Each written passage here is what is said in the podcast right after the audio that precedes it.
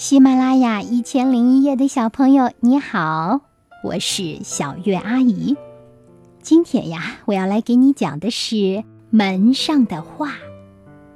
小猴子和小狐狸在河边玩儿，分手的时候呀，小猴子对小狐狸说：“明天请你到我家玩好吗？”“好呀，你家在哪？”小猴子用手一指说：“我家。”就住在树林旁边的小房子里。哦，这也不好找呀，树林里有好几间小房子呢。你你找门上有画的，那就是我家。好，明天见。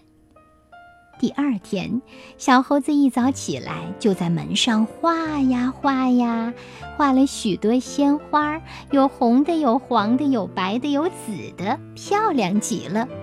画完之后，小猴子关上门，等好朋友来。嗡嗡嗡，噗噗噗，哦，一定是小狐狸来了。小猴子忙去开门。嗡嗡嗡，一群小蜜蜂飞来了。你门上的花真美，我们来采蜜了。小猴子赶紧擦掉门上的画，蜜蜂飞走了。嗯，那画草地吧。小猴子在门上画呀画，画了一片绿茵茵的草地。小猴子关起门，等好朋友来。咚咚咚，哦，是小狐狸来了吧？小猴子忙去开门。咩咩，一群小山羊走来了。你门上的青草真嫩呀！咩，我们来吃草啦。小猴子赶紧擦掉门上的画，小山羊走了。小猴子想：“那我就画一棵树吧。”他在门上画了一棵高高的大树。小猴子画完以后，关起门来等好朋友。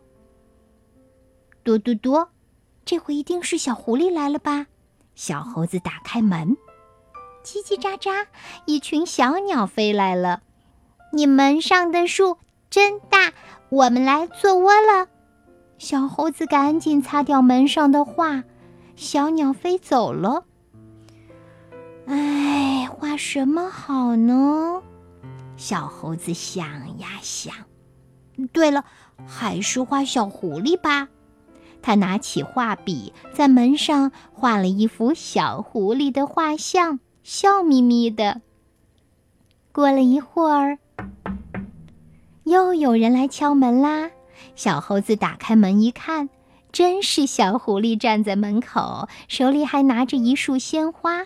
小狐狸说：“我老远就看到你家门上的画啦。”小猴子说：“我等你好久啦，快进屋吧。”好啦，亲爱的小朋友，这个故事讲完了，你喜欢吗？小鱼阿姨很喜欢哦。首先，我们认识了一位很会画画的小猴子，对吧？